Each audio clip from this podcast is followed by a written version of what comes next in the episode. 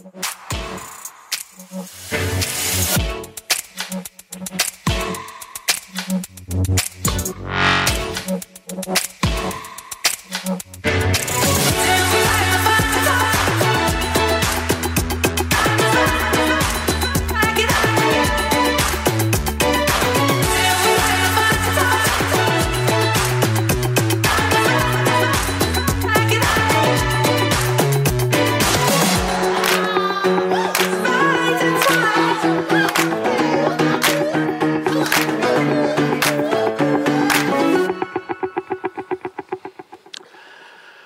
Morning. How you doing this morning?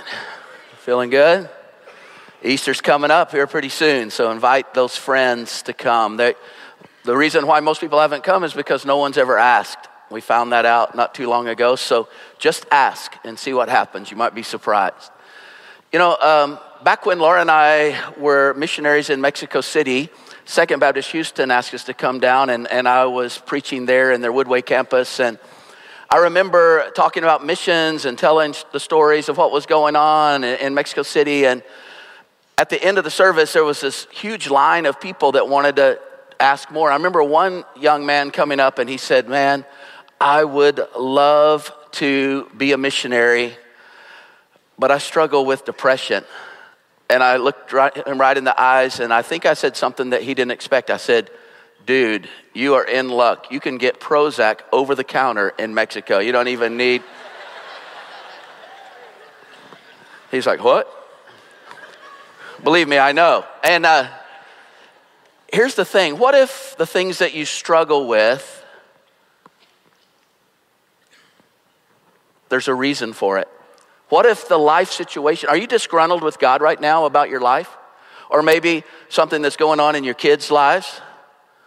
What if God's trying to do something?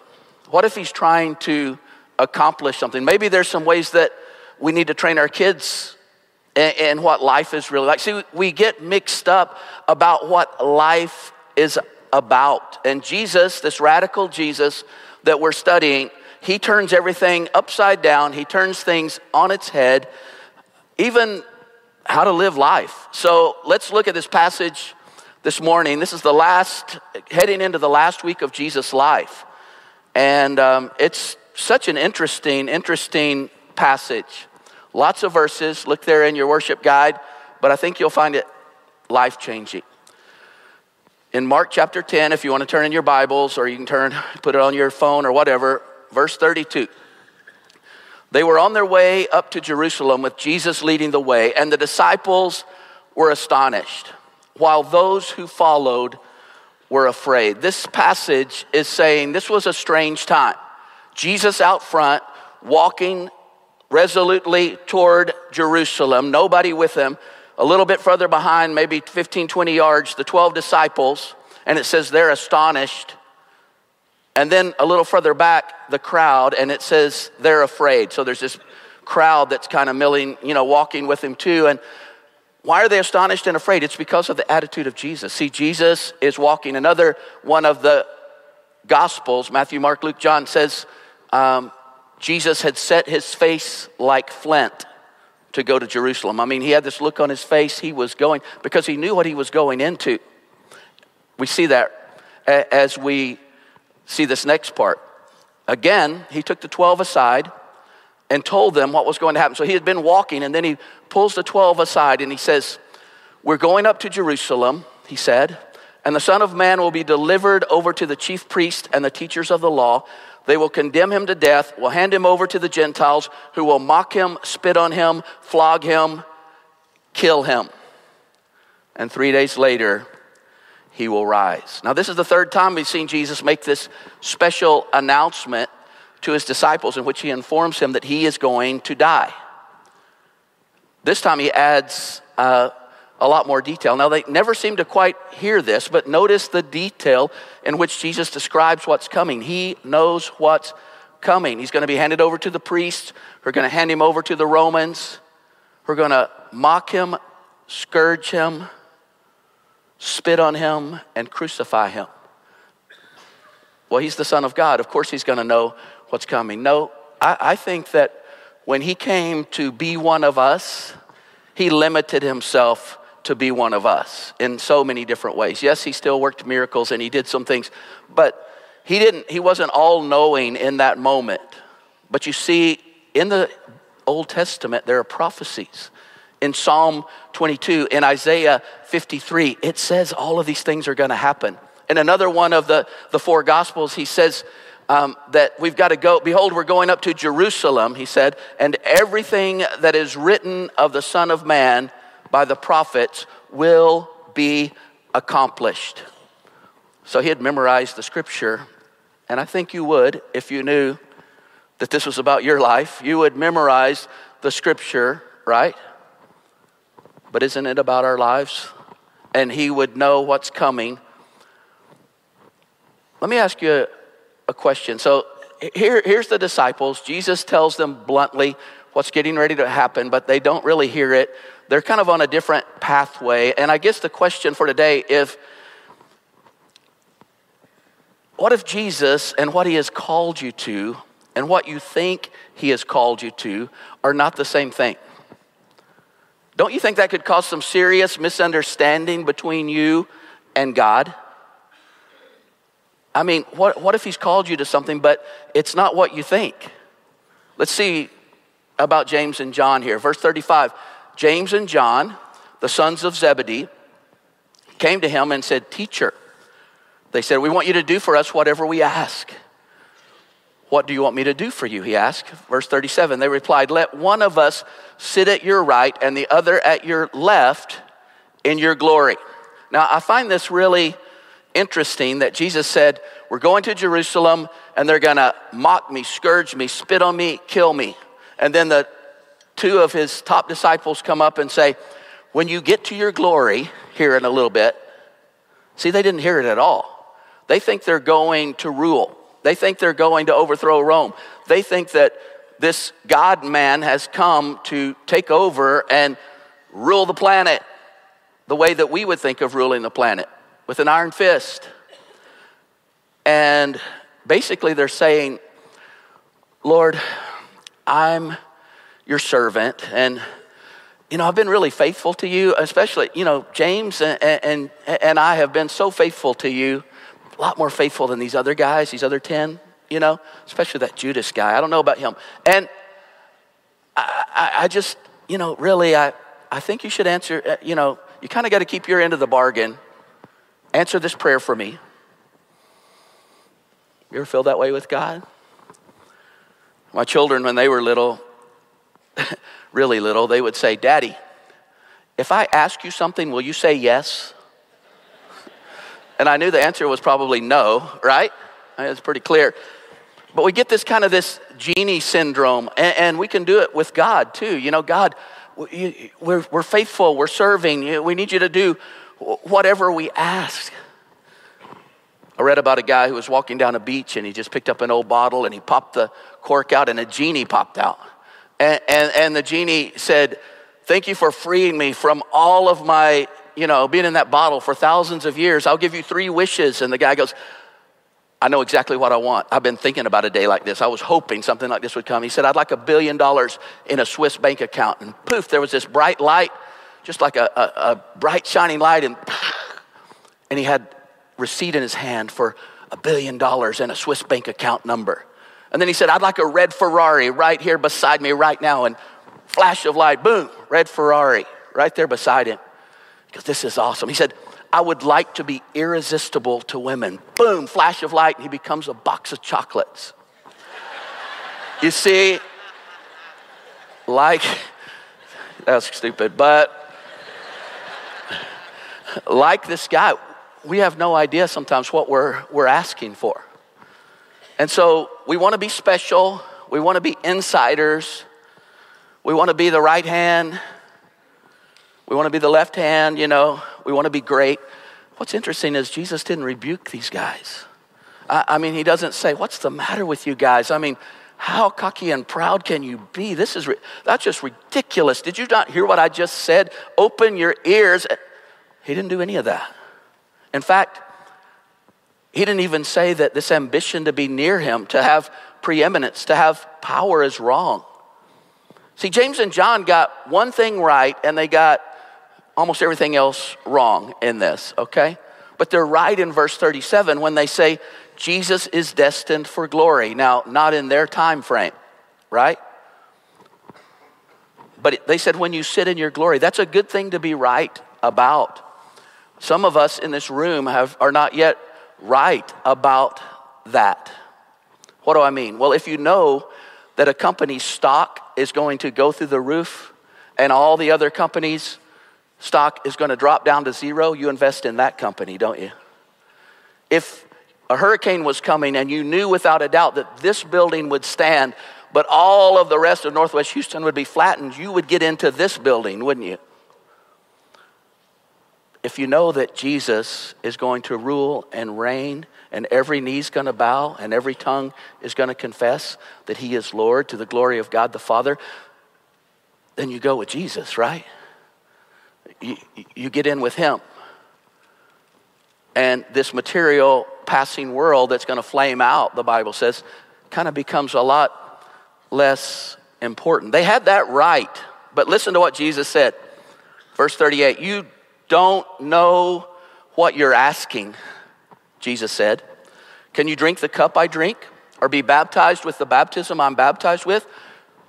We can, they answered. Pretty sure. Jesus said to them, You will drink the cup I drink and be baptized with the baptism I'm baptized with, but to sit at my right or left is not for me to grant. These places belong to those for whom they have been prepared. He's saying, the trouble with you guys is not that you're asking for the wrong thing. I like what you're asking for. But you're asking for it with no understanding of what is involved. You're ignorant. You don't know what you're asking. And then he tells them what they're ignorant of. You're ignorant of the cost, the price of greatness.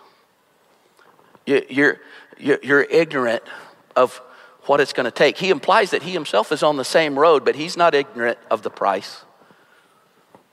He's ready to pay the price. And he says, Are you ready to drink the cup, to experience the baptism? He uses two powerful symbols the cup.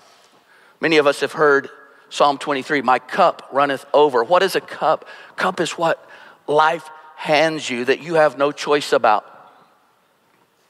It, it, it might be good in our estimation, it might not be so good, but it's what life doles out to you as you travel through this broken world. That's your cup. What about the baptism? Well, in the New Testament, the word baptism, bautizo in Greek, it means to immerse underwater. And it's interesting because we got a lot of, it, it, we've got the word baptism in a funny way because it, it's really not the word, I mean, they made up a new word. In 1611, they're translating the Bible for King James, and King James is a cantankerous old guy. And um, they're sprinkling people to baptize them, and then they read this, and it says they were baptized, but the word is bautizado, and it's like they were they were ducked underwater. And they're going like, um, that's not going to be good to keep our heads on if we say that, you know? So let's make up a new word. So they just took bautizado and they just transliterated it into English and said baptized. And then when King James said, what did that mean? They said, well, sprinkle. It's good. Okay, so that's where we get the word baptized. But that's why we immerse here at, at, Community of Faith. We, when you get baptized, I take you underwater. You know, a lot of you have done that. Um, it's just what the Bible says, nothing magical about it. When I went to be a missionary, the first year we spent in um, Costa Rica. In Costa Rica, we were immersed into Spanish. We had Spanish school. What was so, I didn't know any Spanish. And Laura had three years in high school, and I thought that, you know, she said, I can't remember any of it. She remembered all of it as soon as we got there. It made me so mad. I remember her talking to this guy one time, and I mean, all the guys, you know, we were supposed to go around to different little storefronts and stuff and try to talk. And she could talk a lot, and all of the cute guys wanted to talk to her, you know? And I remembered I'd learned something like estoy de pie, which means I am standing. And that's all I could say. And this cute guy's obviously flirting with her. And I walked up and I said, estoy de pie. And he looked at me and goes, see? and you're weird too, you know, is what he's thinking. I am standing. I had a lot of good phrases. But when I got there to the language school, it was crazy because they spoke only Spanish. I mean, to instruct me how to learn Spanish, they spoke to me in Spanish. I was so mad. I was like, I don't know what you're saying. But you know what was crazy? After a few weeks, a month, six weeks, I, I could understand them kind of. And, and then by the time that year was up, I had a headache the whole year. But I was dreaming in Spanish. I had been immersed. I had changed. I was a different person. I was a Spanish speaker with a Texas accent. But, you know, can't get rid of that. But, but here, it, it's, that's what it means to be immersed. And what Jesus is saying, I'm going to be totally, the cross is coming for me, and it's to, uh, it's to take me under. I'm to be totally immersed in this. The circumstances of my life. Can you drink that cup? Oh, yeah, buddy. We got it. No problem. See, you don't know what you're asking for. And then he says, You will drink this cup. I, I grant you that. I'll give you that. Um, and they did. Ends up that James was the very first apostle martyred. He was killed, his head was taken off by evil King Herod. And um, yeah, he was killed. First disciple killed.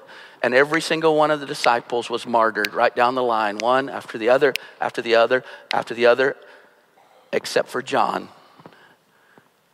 John was an old, old man. He had been exiled by himself on the island of Patmos. He had gone through all kinds of trouble and tribulation.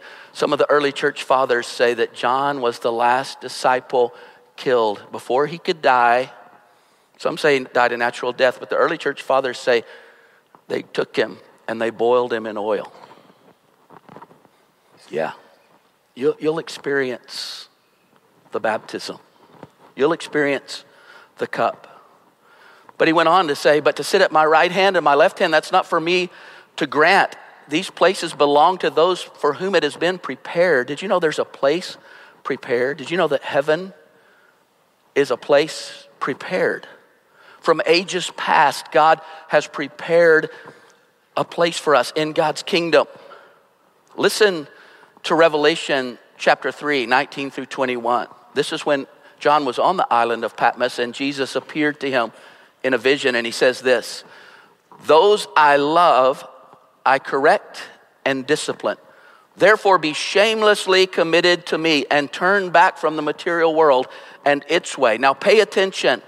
I'm standing at the door and knocking. If any one of you hear my voice and open the door, I will come in to visit with you and to share a meal at your table, and you will be with me. He's talking about fellowship.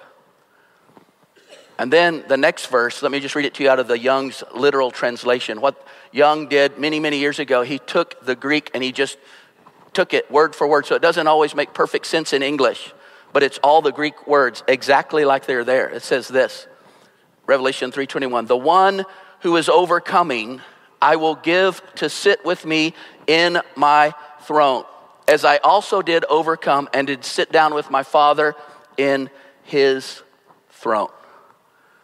There's something amazing going on here. He's talking about something that we don't even think about. It's almost like he's flipped the script and, and said, hey, you know, this life you're living, this is boot camp. Getting ready for something. I, I'm, I'm preparing you for something.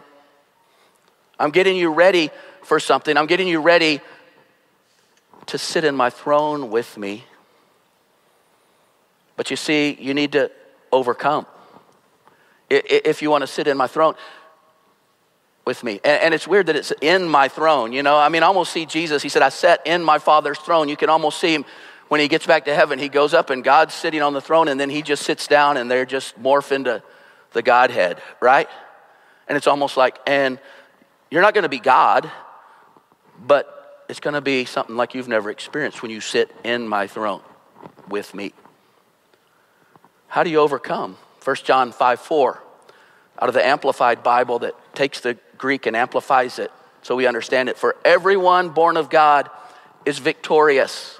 First, you be born of God and overcomes the world. And this is the victory that has conquered and overcome the world our continuing, persistent faith in Jesus, the Son of God. What does that mean? Well, He's already prepared a place for us from ages past. Now He's preparing us for that place by the circumstances, by the cups and the baptisms that He allows us to experience. In the middle of your baptism by fire, maybe right now, are you disgruntled with God? See, I want to encourage you don't waste your sorrows. Don't waste them. When your kids are struggling, do you get mad at God and say, God, how could you let my kids struggle? When you're fighting depression, and why do I get depression? And see, we have this tendency in America today to look over at someone whose life is easy and said, Man, they got God's favor. That's not God's favor. He must not have a very big job for them in heaven. But for you, looking at your life, you must be one of the Army Rangers or the Green Berets or something because your life sucks.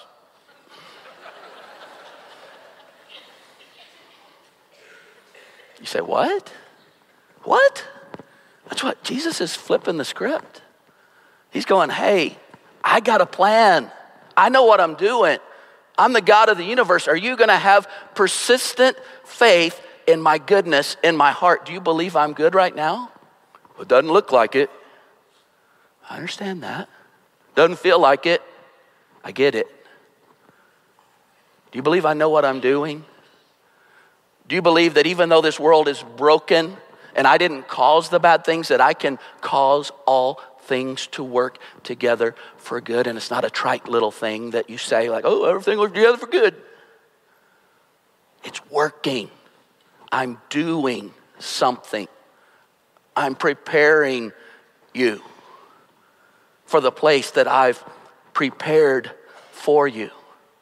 And you've got to get a lot bigger to fill it. You, have got to stand a lot stronger to be able to fill that place. You're not ready yet. You've got some cups and baptisms to go through. You're going like, well, I don't think I like this Christianity near as much. I like the favor and the easy, you know, the, the, the, the, I like the American religion. Let's go back to American religion. That's our problem. That's why we're so disgruntled with God. He never said that. Those who come to me, he said, I'll give you soul rest. But he didn't say, Come to me and life will be rosy and everything is going to be awesome after that. But that's what we kind of teach. Come to Jesus and everything will fall into place and your marriage will be. Jesus said, In this world you will have trouble. Paul added on, If you get married, you'll have more trouble. Did you not read that before you got married? Why? Man, that girl is helping you be a Green Beret. For sure. I can't even believe you married her. But don't waste your sorrows. Keep believing. You still don't understand, little one. But he's faithful. He's good. He loves you. At this point, the Bible turns to the other 10. When the 10 heard about this, they became indignant with James and John. Why are the other 10 indignant? Because they would have, why didn't I think of that first? right? Oh, man. But again, he didn't rebuke. Their desire was simply that they might be great someday. Lord, I, I want to be with you in your glory. And I want significance that outshines all other significance that I've ever even hoped for or dreamed about. That's, that's what I want. I want to be the person that you've intended for me to be. Is that a bad request? Too many of us never ask to be great. Jesus never turns aside those who ask to be made great, but he never minimizes the cost. Are you ready to pay the price? Jesus fully intends to make you great, to make us great. The means of achieving greatness is not, is not what we thought we signed up for. That's why we're so disgruntled right now.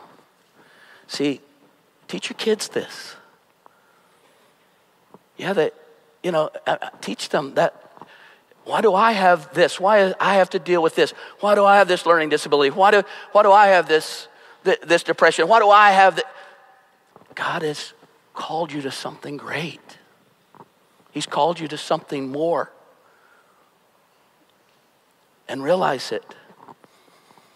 Jesus called them together and said, You know, those who are regarded as rulers of the Gentiles lord it over them, and their high officials exercise authority over them. Not so with you. Four little words that, again, flip everything. Hey, I know how the world works. You're great because you have servants and you have people, and you're the Lord, you know, and you're lording it over everybody. Not so with you. Instead, whoever wants to become great among you must be your servant, and whoever wants to be first must be slave of all. For even the Son of Man did not come to be served, but to serve, and to give his life as a ransom for many. This is a mind blowing passage right here. The only way to greatness is by his cross. And Jesus says to his disciples, I intend for you to be even greater than you long to be. The way to gratefulness is going to be through the cross. Here's the problem we can't face our crosses, we don't have it in us. We can't face our cups and our baptisms. Can't do it. Because we're going to run and we're going to whine and we're going to complain. Don't lift your hands. That's why he said, For even the Son of Man did not come to be served, but to serve and to give his life as a ransom for many. If Christianity we're only a great and radical teacher calling for sacrificial obedience from radical disciples, it wouldn't be good news. Gospel means good news. It'd be just another ideology. The Buddha did that. Confucius did that. Muhammad did that. It'd just be another philosophy, another moral improvement program. We already know that intuitively, don't we? We kind of know, think about it. I, I should probably not be selfish. I should probably not lord it over people. I should probably be different, but we can't seem to do it. We don't need a Messiah to tell us that. We need salvation from death and guilt and sin. We need power to drink the cup of suffering in the path of service. We don't need another religious leader, leader to, to say, Follow my example. What we need is someone who can forgive our sins and ransom us from guilt and death. Free us from that old way of life, from that old whiny self of ours, determined to have our rights and our say and our being served and what I deserve who can give us a new life with the power to die for each other in the service of love. And that's what he says. In fact, what he's saying basically is this radical call to follow me, he says. This call to come and drink the cup of suffering and service. It's not a call to serve me, it's a call to be served by Jesus. Do you get that? That's the difference. See, you're not called to serve Jesus. You're going like, no, wait, no, wait, no, no, wait. Understand what I'm saying, okay?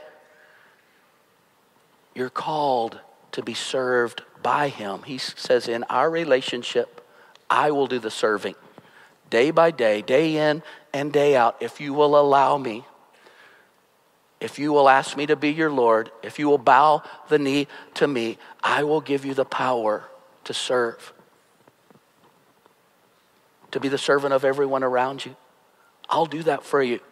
But only as you allow me to do that will you be able to do it. I don't know. I think I kind of like just serve. I'm going to serve Jesus and earn up some rights, and then we kind of got a deal, and he's got to make my kids good. You know, they're going to turn out great. Hopefully, not too religious, but just right. You know. That's not what he said. He said it's this radical relationship between you and me, and I came to serve you every day of your life if you will allow me to do it, by being your Savior, by being your Lord, by giving you a new power on the inside. Do you think you can drink this cup without me serving you? Do you think you can endure the suffering of my baptism without me serving you?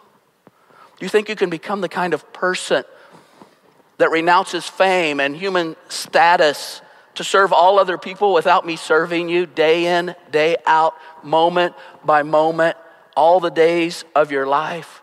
No, you can't. Jesus said in John 15, 5, I'm the sprouting vine. You are my branches. As you live in union with me as your source, fruitfulness, service will stream from within you. But when you live separated from me, you're powerless. Remaining in union with Him is allowing Him to serve you. It's the same thing. Apart from that, you're powerless. Stay connected with me. You and me. We're going to do this life together. But some of you, you're so mad at God right now for the circumstances of your life, you've lost all connection. You, you, you don't see any. I had a deal. that kid has not turned out like I expected. I had a deal, and that job has not, and my marriage, I had a deal. I worked really hard for you, God. I served you so hard. I'm so mad at you right now. What's the, you broke the deal. Maybe God's doing something else. Maybe He sees something so much bigger. Maybe this is boot camp and you've got it all flipped up. You're trying to, I'm trying to make a life. Imagine going to boot camp and saying, well, I'm going to build a house at boot camp, a real nice house. Uh, can we have boot camp on the beach? For sure, we want it on the beach. You know, that's ridiculous. Boot camp is not where you want to live, right? Boot camp. Three and a half years ago, we brought little Zoe home from the hospital. You know what? I said, when she got home that first night, I said, Zoe, you wash the dishes tonight. She didn't. She didn't serve us at all. In fact, if she had insisted on serving us, she wouldn't be here right now. We had to serve her every moment. And that's why Jesus said, unless you turn and become like children, you will not enter the kingdom of heaven. Oh, you think your good's gonna, I'm gonna be kind of good. I'm gonna try to do good. I'm gonna get my good to outweigh my bad on the big scales of Jesus. Jesus doesn't have scales. He says, You have to allow me to serve you. You have to turn to me. You, you, you can't do it. You're not gonna do it. Have you figured that out? See, I figured that out at some point. I was like, I'm a total failure. What's going on? I can't do any of this Christian stuff. And it's like God's going like, exactly. Why don't you stay in union with me, begin to walk with me, begin to stay tied close to me? At this point in our lesson, something really crazy occurs. Almost abruptly, it's like Mark, the writer, inspired by the Holy Spirit, he, he changes the subject, it looks like. He tells of an incident as they were leaving Jericho, but we're going to see no, the Holy Spirit always knows. He skipped over a bunch of stuff that in the others, like Zacchaeus, the story of Zacchaeus, other things that are in the other four, other three gospels. And so listen to what he says. He says, Then they came to Jericho, verse 46. As Jesus and his disciples, together with a large crowd, were leaving the city, a blind man, Bartimaeus, which means son of Timaeus, was sitting by the roadside begging. When he heard that it was Jesus of Nazareth, he began to shout, Jesus, son of David, have mercy on me. Many rebuked him and told him to be quiet. Bible's being really nice here. Shut up, you stupid old beggar. Golly, right in my ear, dude. Shut up. He doesn't care about you. But he shouted all the more, Son of David, have mercy on me. Jesus stopped. I mean, he's been, he's out front, remember? Resolute, face like flint, headed toward Jerusalem. Jer- Jericho's a few miles away. He ain't got there yet. He's passing through Jericho. Last time he'll ever be there. Jesus, have mercy on me. He stopped and he said, Call him. I love how the crowd flips so fast. They said, So they called to the blind man, Hey, cheer up on your feet. He's calling for you. Stupid old man, you know? Throwing his cloak aside, he jumped up to his feet and came to Jesus. Verse 51 What do you want me to do for you? Jesus asked him. The blind man said, Rabbi, I want to see. Go, said Jesus, your faith has healed you. Immediately he received his sight and followed Jesus along the road. You go like, how does that fit at all? In the Greek, let me just tell you something really interesting. It says Bartimaeus, the son of Timaeus. Now, if it was that was just in English for us in parentheses, the English, so that we could understand Bar means son, but they all knew Bar meant son. So it, it's a really weird thing to say in the Greek. Bartimaeus, son of Timaeus, son of Timaeus, son of Timaeus, which means son of Timaeus. He's obviously trying to, what does Timaeus mean? If you look up the name Timaeus, it means honor. He was the son of honor. What was it that James and John were asking for? Honor, right? And it's so interesting. Look at the question What do you want me to do for you? That's exactly word by word by word by word, exactly what he said to James and John. What do you want me to do for you? There's just a big difference between James and John and Bartimaeus. Bartimaeus is blind. He knows there's nothing, absolutely nothing he can do for Jesus. He's not coming up and go, Jesus, I just want to serve you because I'm amazing. I, I, could be your, I, I, why, why don't you let me be your guide? No. Jesus, you got to have mercy on me. I can't do this life anymore. You're my last hope. I mean, I'm, I'm done. I'm cooked. I'm, I'm finished. And Jesus, have mercy on me. And Jesus does. He serves him because that's what Jesus does. So, where are you in the, uh, this picture? Are you James and John going like, "Hey, I've been pretty faithful, and I'm pretty much expect. I got some expectations now, and I, you're not really, you know, following through on that too good, God. I'm kind of disappointed in you." Are you going, Jesus? I can't do this. If you're trying to train me up for something, I'm not turning out like you want. I need you, Jesus. Have mercy on me in this cup, in this baptism that you've allowed into my life. It's what life has given me. I had no choice about it. This is where I am. Have mercy on me.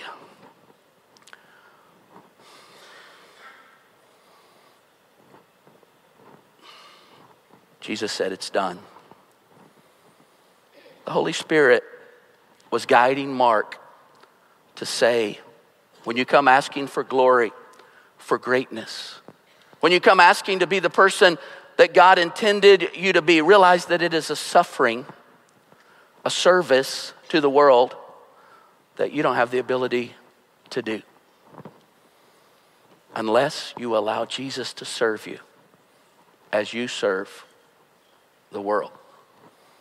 When I was a young Christian, I felt that God really just had a few minor things to work on with me. You know, I mean, I, I could see, yeah, there was, it was a little rough around the edges, but, uh, you know, I, I was pretty sure that when those minor things got fixed, I would be pretty well perfect, you know?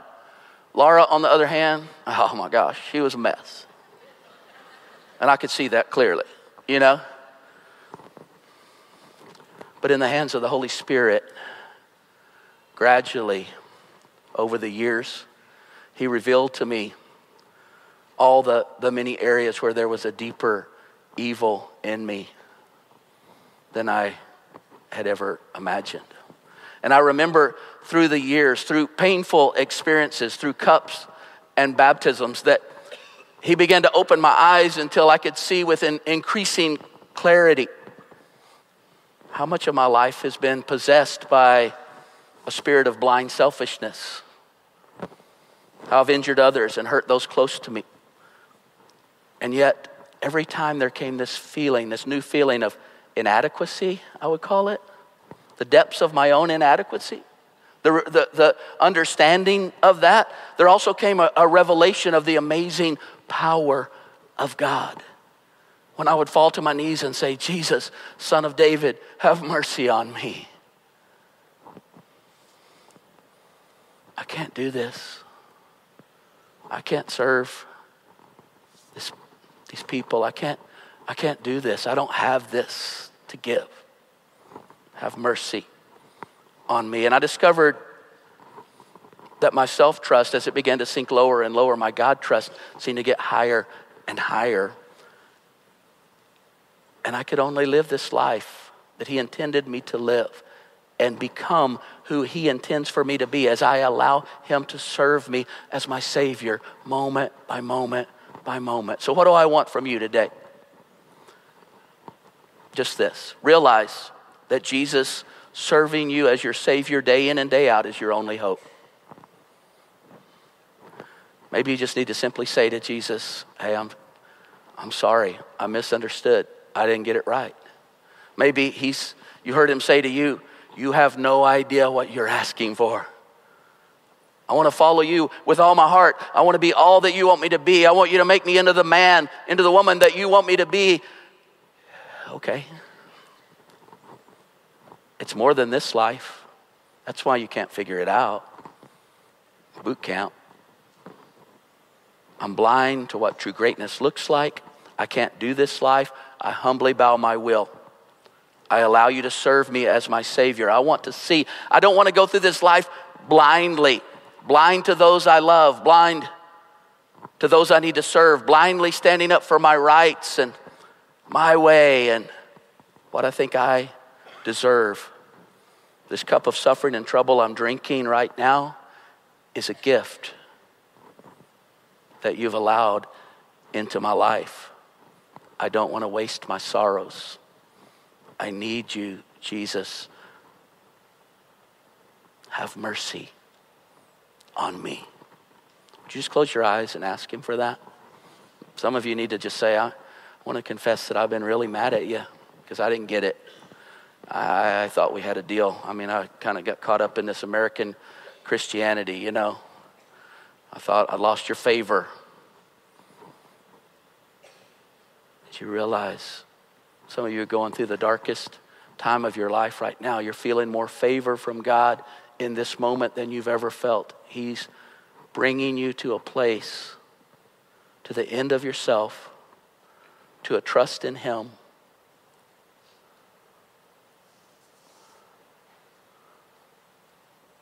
man, it's going to be it's going to be amazing. Some of you, the, the life that you're going through right now, when we get to heaven, he said, many of the first will be last, the last first. It, it, it's not all the big preachers and stuff or people that had it easy. It's going to be some little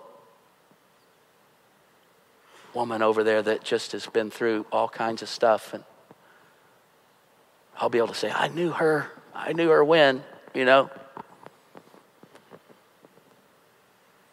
Jesus, save me. Maybe you want to step in for the very first time. Maybe you've been in this journey for a while, but you forgot that.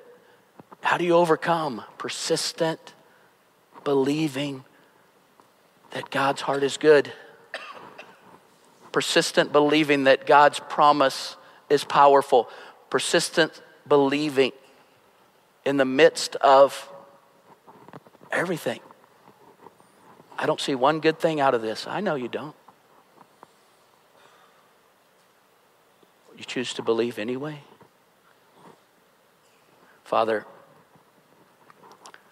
thank you for sending your Son to be our Savior. Jesus, have mercy on us. Spirit, empower us. We can't do this life, and we need you. And we want to depend on you moment by moment by moment by moment. Get so caught up in this material world, we start thinking boot camp is life, and boot camp is where we're going to plan for even retirement and all of the stuff that we have in mind is just like, it's just, it was never your plan. Forgive us, fill us, empower us, serve us as we serve all the rest of the world under you. In Jesus' name, amen.